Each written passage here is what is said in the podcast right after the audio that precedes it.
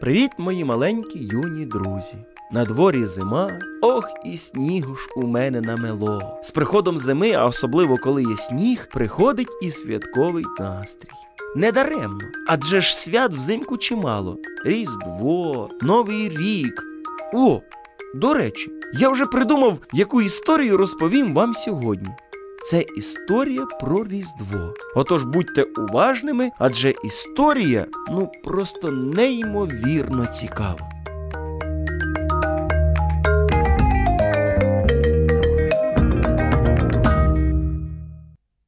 У маленькому містечку Назарет на півночі країни Ізраїль жила дівчина на ім'я Марія. Вона любила Господа і мала чисте серце.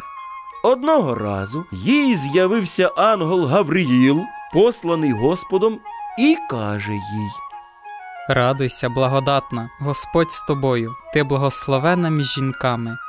Марія, побачивши ангела, зніяковіла, але ангел до неї і промовляє. Не бійся, Марія, бо ти знайшла благодать у Господа, і ось ти народиш сина, і даси йому ім'я Ісус. Він же буде великий і сином Всевишнього названий. Марія тоді ще не була заміжня, але була заручена з благочестивим, віруючим в Бога чоловіком, якого звали Йосип. І от вона запитала ангела. Як же станеться це, коли я не заміжня? Дух Святий найде на тебе, і сила Всевишнього буде з тобою. Тому і той, хто народиться, святий, Сином Божим буде називатись. Я слухняна Богу. Нехай буде мені так, як ти сказав. Тоді відійшов від неї ангел. Дізнавшись про те, що Марія чекає дитину, Йосип не хотів одружуватися з нею. Але ангел Господній з'явився і йому у вісні і каже: Йосифе, сину Давидів, не бійся одружуватись з Марією, бо дитина в ній то від Духа Святого. Вона народить сина і даси йому імення Ісус, бо Він спасе всіх людей від їхніх гріхів.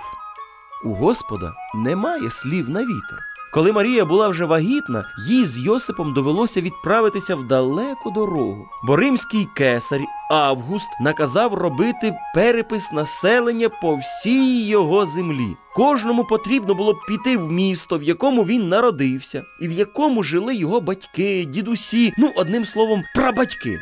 Йосип і Марія були з дому і роду царя Давида. Рідним містом Давида був Віфлієм. Отже, Йосип і Марія вирушили до Віфлієму, міста свого прабатька Давида. Від Назарета до Віфлієму більше 200 кілометрів.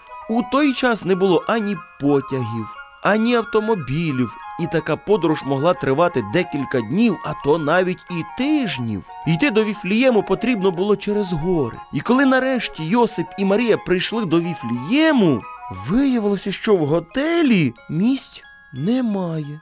Багато хто прийшов до Віфлієму для перепису. А Марії якраз настав час народжувати дитинку. І породила вона свого первістка, і його сповила і поклала в ясла. Ну, так ми читаємо в Євангелії. Це означає, що вони розмістилися в кошарі, ну, в хліві, де жили овечки. У той час навколо містечка Віфлієму знаходилися пасовиська. У ніч, коли народився Ісус, деякі з пастухів не спали, а сторожили своє стадо. Аж ось ангел Господній, і слава Господня осяяла їх, і вони налякалися страхом великим, але ангел їм каже: Не бійтеся, бо я звіщаю вам велику радість, яка буде всім людям. Сьогодні народився вам у місті Давидовому Спаситель, який є Христос Господь. А ось вам ознака: ви знайдете дитину сповиту, що лежить в яслах. І ось раптом з'явилися з ангелом численне воїнство небесного війська, що Бога хвалили і все казали. Слава Богу на висоті, і на землі мир, в людях благовоління. Ми можемо уявити собі, як злякалися пастухи, коли побачили ангелів, і як вони здивувалися, почувши про народження Спасителя Господа Христа. Тому й зрозуміло, що вони залишили своє стадо і пішли до Віфлієму. Підемо до Віфлеєму і подивимось. Що ж там сталося? Про що сповістив нас Господь? І поспішили. Прийшли і знайшли там Марію та Йосипа та дитинку, що в яслах лежала. А побачивши, розповіли про те, що почули від ангела. І всі, хто почув це, дивувалися тому, що розповіли їм пастухи.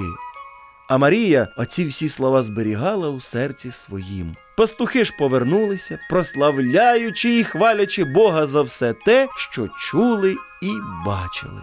Друзі, ось така чудова історія про народження Ісуса. А завтра я вам розповім продовження цієї історії, адже це лише початок. Бажаю вам гарної ночі і приємних снів.